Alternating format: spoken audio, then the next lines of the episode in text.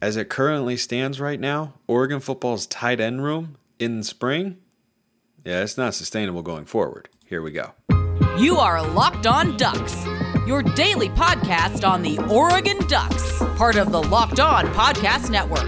Your team every day.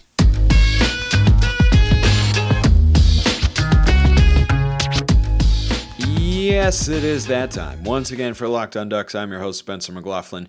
Thank you so much for making this your first listen or your first view of the day if you're watching on YouTube. Part of the Locked On Podcast Network, your number one source to stay up to date with the Ducks, which is why, if you haven't already, you should like, you should comment, you should subscribe wherever you listen to or watch this show. Appreciate all of you who do that great stuff. Basketball talk coming later in today's episode as well.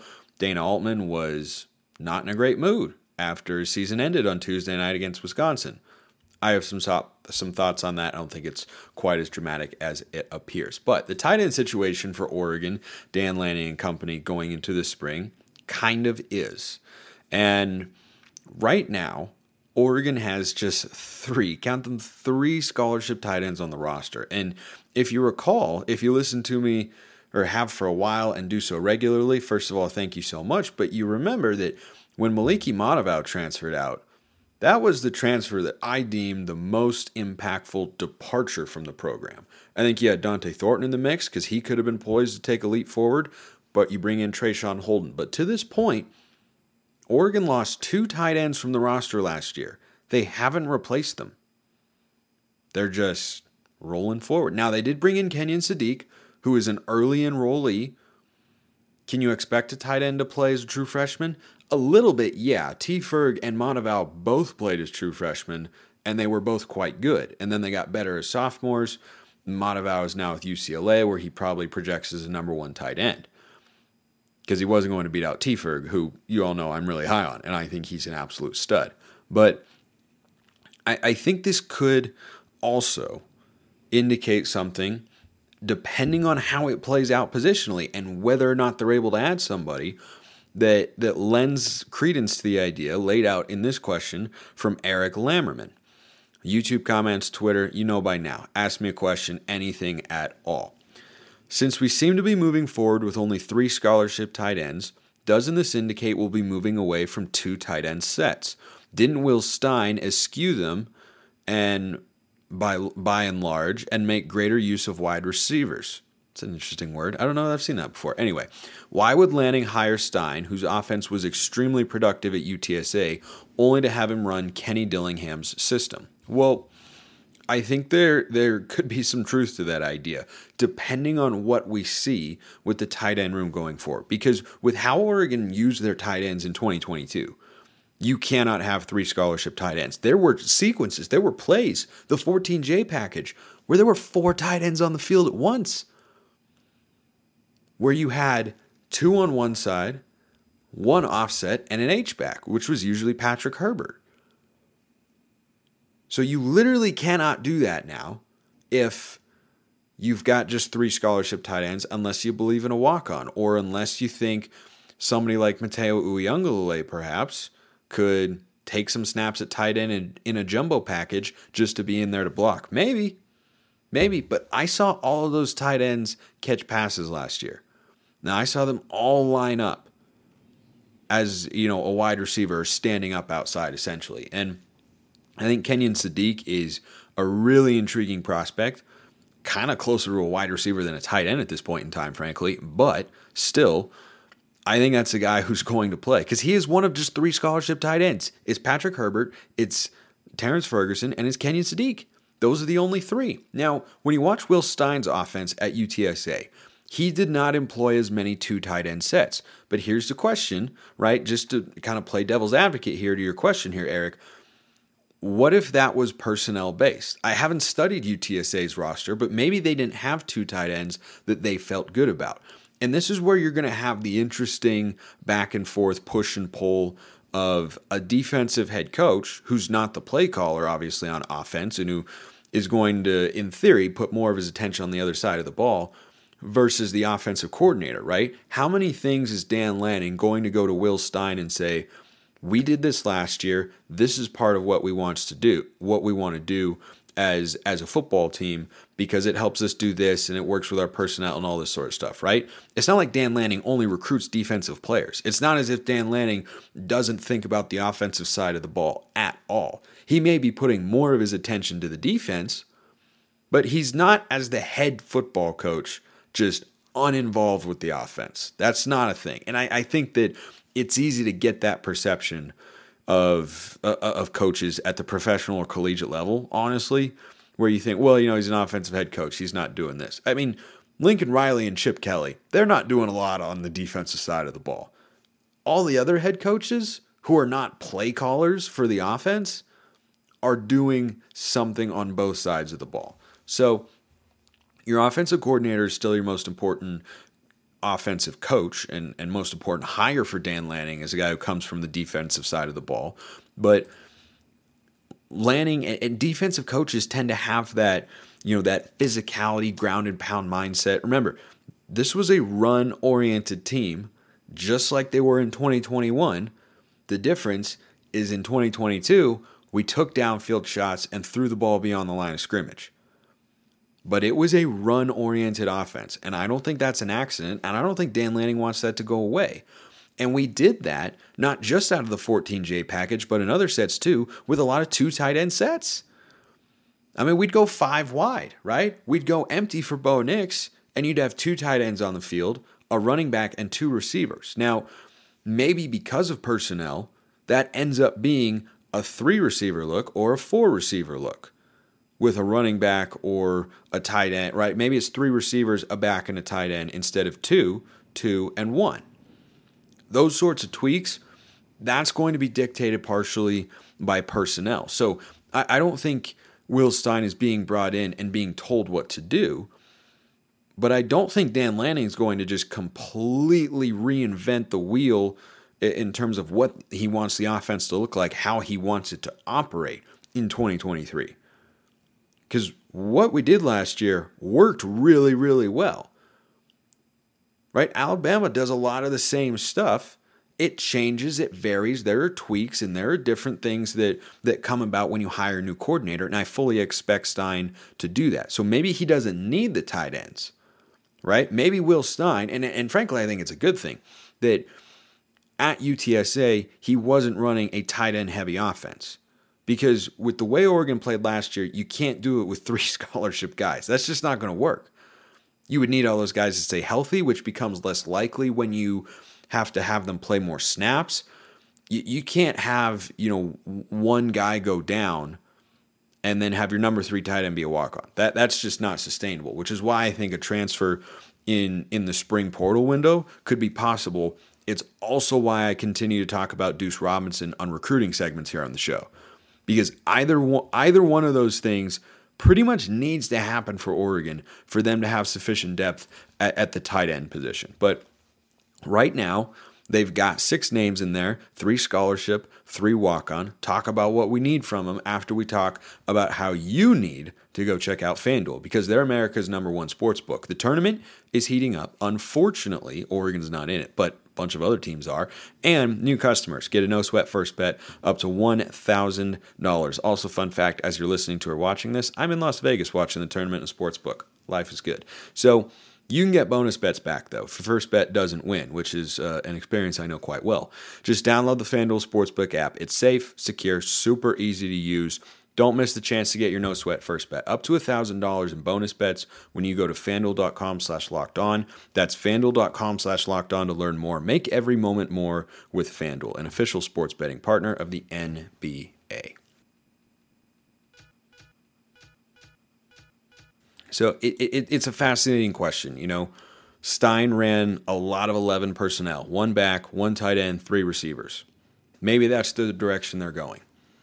But I don't think Lanning's going to want to completely abandon the two tight end sets. And you have to be able to rotate guys in, right? We saw so many guys last year because they all had talent, number one. But number two, you, you got to keep guys fresh, right? Been talking about it and will continue to do so all spring at every position.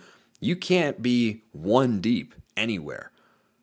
You got to be at least two deep, maybe sometimes even three deep at a given position. But you got to be at least two deep. And when I say two deep, I mean this guy versus this guy, not a significant drop off. That's what you need to be able to have to to be able to produce. And Oregon, I think, had that last year, right? They went four tight ends deep.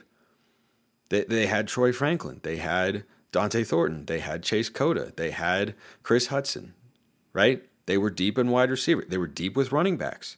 Bucky Irving, Noah Whittington, Jordan James. Just you just keep going down the list. That's that's something to always keep in mind. But the tight ends they do have on the roster right now.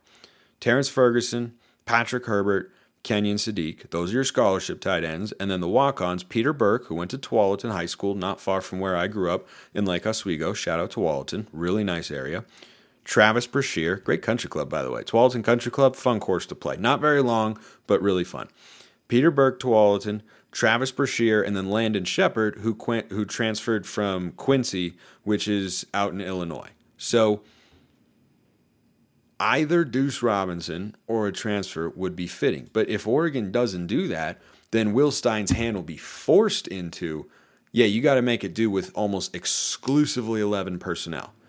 Means you got to get creative in the red zone, especially because 14J was a great red zone formation for, for the Ducks last year. And I think, you know, and they introduced a lot of wrinkles and I, I thought they used that package really, really well for the most part down inside the, the 10 yard line.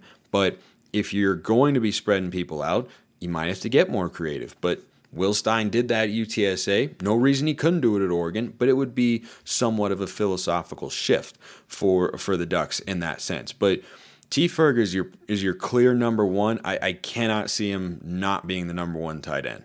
Like the, the only scenario and I guess it would be a good one. If, if Terrence Ferguson weren't the starting tight end going into this year, is if Kenyon Sadiq absolutely kicks butt and takes names. That's the only way. Because I, I think Patrick Herbert's a solid backup tight end, H back sort of guy. I think he needs to get a little bit better at, as a blocker, but has got some real potential. Has battled injuries, unfortunately, but is still a solid, I think, backup tight end. But T Ferg's a beast. I, I, I continue to stand by my take that that's an NFL tight end. He moves well. He's got great hands. He's a good blocker. He's big. He's physical at the point of attack. I like him. I, I, I really like him. That was that was one of my better aging takes from last year. That T. Ferg was going to be a beast, and he was a beast all season long. And, and and frankly, he could be in for a huge year that bumps up his NFL draft stock because he's going to be more a focal point in that position group, right? He won't have Matavao and McCormick competing for catches at the tight end position, right? He'll have Patrick Herbert, who's not as experienced and I don't think quite as good a player, though a solid one, and Kenyon Sadiq, a true freshman. And maybe somebody else they bring in. But all the stuff that went to Matavao last year, which was a, a solid number of catches, I think he had – Mm, I think I think he was in like the 16 range, caught a couple touchdowns. That, that's that's all going to T Ferg now, and I think that that Bo Nix. I remember that touchdown Bo Nix threw to T Ferg in the BYU game. That thing was zipped in there really nicely. Loved that play, but. I, I think that's you know kind of T Ferg and everybody else can figure it out from there. I think you'd like to have four bodies. Uh, quick note: speaking of big bodies, before I get to basketball talk for the day, on the offensive line, which I talked about earlier this week, I, I message our Locked On Texas Longhorns host, Jonathan Davis, who's great, about Junior Angilau.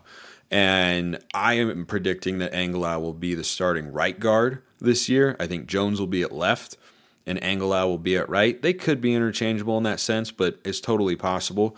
Here's another thing I learned because I, I, I just sent him a message on Twitter, said, Hey, what can you tell me about Angilau? Quote, Great human being, always love hearing that. Very strong interior lineman with prototypical size. Brings some positional versatility amongst guard slash center, although I'm sure he prefers to play guard and projects better at that spot. As long as he's fully recovered from the ACL, I expect him to be a plus starter at Oregon. So that's good news as far as his prospects as an offensive lineman go. But that's also good news because what was the other question I was asking just a couple days ago on the show? JPJ is your starting center, but who's backing him up? Looks like it could be Junior Angilau.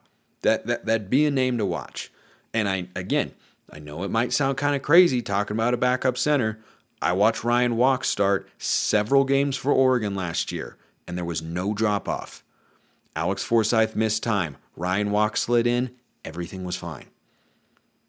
That is a that is something of non-zero importance. You've got to be able lest I bring up again the 2015 Alamo Bowl. If you don't have a backup center, having a solid reserve offensive lineman is one thing. You've got to have a backup center. That is the quarterback of the offensive line. He's orchestrating everything, making the calls, and he's talking with with Bo Nix about what sort of audibles to make, what sort of checks, how to get into the right protection. A lot of things go into being a center. You got to have a good one. And Angilau having some experience there, I think lends very well for, for Oregon's offensive line. So that was notable, and I thought I'd share. All right, let's talk some basketball here. Was there ever a better representation of Oregon's season than that game against Wisconsin? 61 to 58 the final. They put up 58 points on their home floor. Disappointing. They had a lead down the stretch. They blew it. Disappointing. Dana Altman was frustrated with how many people came out to the game. There were, I think, over 3,000 there, but he was hoping for more. He was disappointed. Now, here's the thing with Oregon basketball right now. They have not had, for two years in a row, the seasons I'd like them to have. But they are not that far away. Because when this team plays well, they're really good. We saw them beat Arizona, who lost to Princeton, a Sweet 16 team. By default, Oregon good enough to be a Sweet 16 team, which they absolutely were, by the way. 100%. Played UCLA tight, beat Arizona, had a bunch of other quality wins. Like, this was a 22 and 14 basketball team. We are not talking about a 10 win program that has to completely, radically rethink and retool how its roster's put together, what their philosophy is, how they coach, who they coach. They're not that far away. Which is perhaps what makes it more frustrating is they give you those glimpses of hope. In their first two games in the NIT, they looked awesome. They, they were way better than UC Irvine, who beat them on that floor earlier this year. So you look at who was playing now versus who wasn't playing then and say, well, maybe injuries played a factor. Yeah, they absolutely did. Keeshawn Barthelemy, good player. Love him off the bench. Prototypical backup point guard. Scores, facilitates a little bit, can get hot. He'd have that microwave ability in 2K. I'm a big fan. And he did announce that he's coming back, which is great. Jermaine Couisnard, they're missing him early in the year. Yeah, that was a big loss because then you were turning to guys who were not ready to play. And even in this game, Oregon was consistently playing Gabe Reichel, who works his butt off and has earned the opportunity to be out there on the court and play on national television. But he's a walk on. He's a walk on for a reason. He's not supposed to be playing in games that matter. And it's not the first time this year that that's happened. So the other thing you have to contextualize in in the in the picture of this season is how often Oregon wasn't even close to full strength. I mean, early in the year, they had a non conference matchup with Villanova, and, and Gabe Reichel was playing, and, and Lök Wur was playing. Like, that, th- those are guys that should rarely see the floor if you're going to be a Sweet 16 Elite 8 caliber program, which Oregon's capable of being. We know, we've seen it consistently. And the last two years, they haven't gotten there and now they're not getting there again. And I think that's part of what caused Dana Altman's frustrations to boil over a little bit in the early po- portion of his post-game press conference. He was not happy. He wasn't happy with how the game went. He wasn't happy that the season was over. And, him taking a shot at the number of fans who showed up in that game, I think is indicative of one thing very clearly, and it's not that dramatic. This season didn't go the way he wanted it to either. He wanted to make the tournament. He wanted to win games. He wanted to beat Wisconsin. He wanted to keep going. But he was going in there without Will Richardson, which is a question I'm going to address on, uh, on, on today's show. Jermaine Couisnard, who we know is good, and N'Faly Dante's first team All Pac 12 center. And then you think back to how the year started when he was having to play without a bunch of guys. No Keeshawn Barthelemy, no Brennan Rigsby for a while, no Jermaine Couisnard. Dante missed a couple of games. Nate Bittle was hurt for a little while. All that sort of stuff combined with the fact that I, I think he really realized that the team did not have enough pieces to get where they were capable of going with some of the pieces they do have. And fundamentally, the problem is one that I identified very early in the year. They don't have enough shooting. And if they don't hit their threes, they're not going to win. And guess what? They weren't just 6 of 21 from three point land in the loss to Wisconsin, which was infuriating. They were 4 of 12 at the free throw line. Unacceptable. Don't care who's getting fouled. That's the old Mike Tomlin quote. It's not funny, but it's laughable. So, yeah, I think Dana Altman, and in the latter part portion of the press conference, he'd kind of cooled down a little bit, and I think he realized that he, you know, let his frustrations boil over. But at one point, he, he said, you know, there were enough people here. These guys were playing hard. They're playing a good team in Wisconsin, and we wanted to have more people. And it, you know, if I'm the problem, then then get me out of here, and I'll go coach JUCO or something. I mean, that that's something that he said, and I think that was a heat of the moment frustration moment frustrations boiling over for everything that happened in the season because there were so many frustrating things disappointing losses, bad performances, poor shooting, injuries, inconsistency. It's frustrating for us as fans. How frustrating do you think it is for Dana Altman? I think we saw it in that post game press conference. And you know what? I'm glad. I'm glad he feels that way. I'd be more concerned if he if he had this happy go lucky, ah, well, get him next time sort of attitude. Like, no, I want my coach to be ticked off when he loses. I want it to keep him up at night. I hope Dan Lanning still wakes up in the middle of the night thinking about how he could have beaten Washington and or Oregon State. Because that's what drives you to be great is that almost maniacal illogical passion to just win. And I think that's what Dana Altman was showing there. I, I don't think it's more complicated than that. His emotions got the better of him for a little bit. He said things that made you go, whoa, whoa, where, where, where, where is that coming from? And then by the end, once he'd gotten it out, he kind of realized, yeah, you know, he was joking with the media members, you know, be nice to me in the pieces you write and such. He's frustrated. Of course he is. Look at how the season played out. And it was still filled with 21 victories, which is why we're not moving on from him. I'm not going to advocate that at this point in time. No way. He, he's saying it in a rhetorical manner. I'm not not getting that. Uh, uh also, quick note. Shout out to uh, Kelly Graves' team. They're still alive in the WNIT as as I record this episode on uh, Tuesday night. Not sure when their next game is. I don't think it's been set yet. But um, they followed rule number one per our friend Josh Pate over at Late Kick. Don't lose to food. They thumped Rice 78 53. Very simple. You beat them by 25 points. Don't lose to food. They didn't do that. Shout out to Kelly Graves' unit. So, question came in a while back from John Takeuchi. Hope I'm pronouncing that correctly. Hey, Spencer, do you think there's a correlation with how the men's team is doing in the NIT and Richardson not playing? Well, I direct you to the game where Will Richardson didn't play against Wisconsin, where they had a disappointing result in which the offense went quiet. So I think it's about a little bit more than just Will Richardson. But for those couple of games against UC Irvine and UCF, Oregon looked like they were playing some of their best basketball.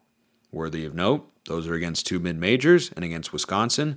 They played a lot of great basketball and then they played some really bad basketball for long enough to where they lost the game. Now, the answer to the question is yes, but. The answer to the question about Will, Richards, Will Richardson is yeah, I think they started playing better offensively against one team they'd already lost to and a team it feels like they would have lost to at one point in the season without Will there. But not the Will Richardson that we saw early in the season. or the Will Richardson that we've seen over the course of his career, where he's taking over games, he's dominant, he's scoring, he's, you know, back to back Pac 12 player of the week honors as he was last year. Not that version, but the unfortunate version that we saw for the last couple weeks of the regular season, and unfortunately ending his career, where he lost his confidence. That guy, removing him from the equation because of an injury did I think help the Oregon offense move the basketball better. He's not quick, he's not nimble, he's not twitchy, and if he's not shooting and not being aggressive offensively and using his size to create buckets, he was a ball stopper for the offense. And if he's not going to shoot open threes when he gets the opportunity, he provides nothing offensively because he wouldn't he, he refused to shoot. I don't know what it was, but he lost his confidence. And so he refused to shoot. So if you take a guy off the court who refuses to shoot, yeah, your offense is going to improve because you put somebody out there who can bring things to the table offensively, aside from just being a warm body who's also a good passer. But Will Richardson as a whole, at his best, is a valuable player, but he wasn't that to end his career. And it's disappointing. And he's it feels like he's just forever going to be a flashpoint for fans of, of frustration because, frankly, the team did kind of embody him the last couple years. At their peak, really, really good. All conference caliber player, Sweet 16 caliber team. At their worst, he'll go scoreless in a game, and at their worst, they'll lose to mid majors at home. So yeah, it was pro- it's probably a good time to move in a different direction. And and frankly, with the way Will was playing the last couple weeks, I think there was a solid argument that he should have played less and they should have run more Barthelemy and Couisnard in the backcourt.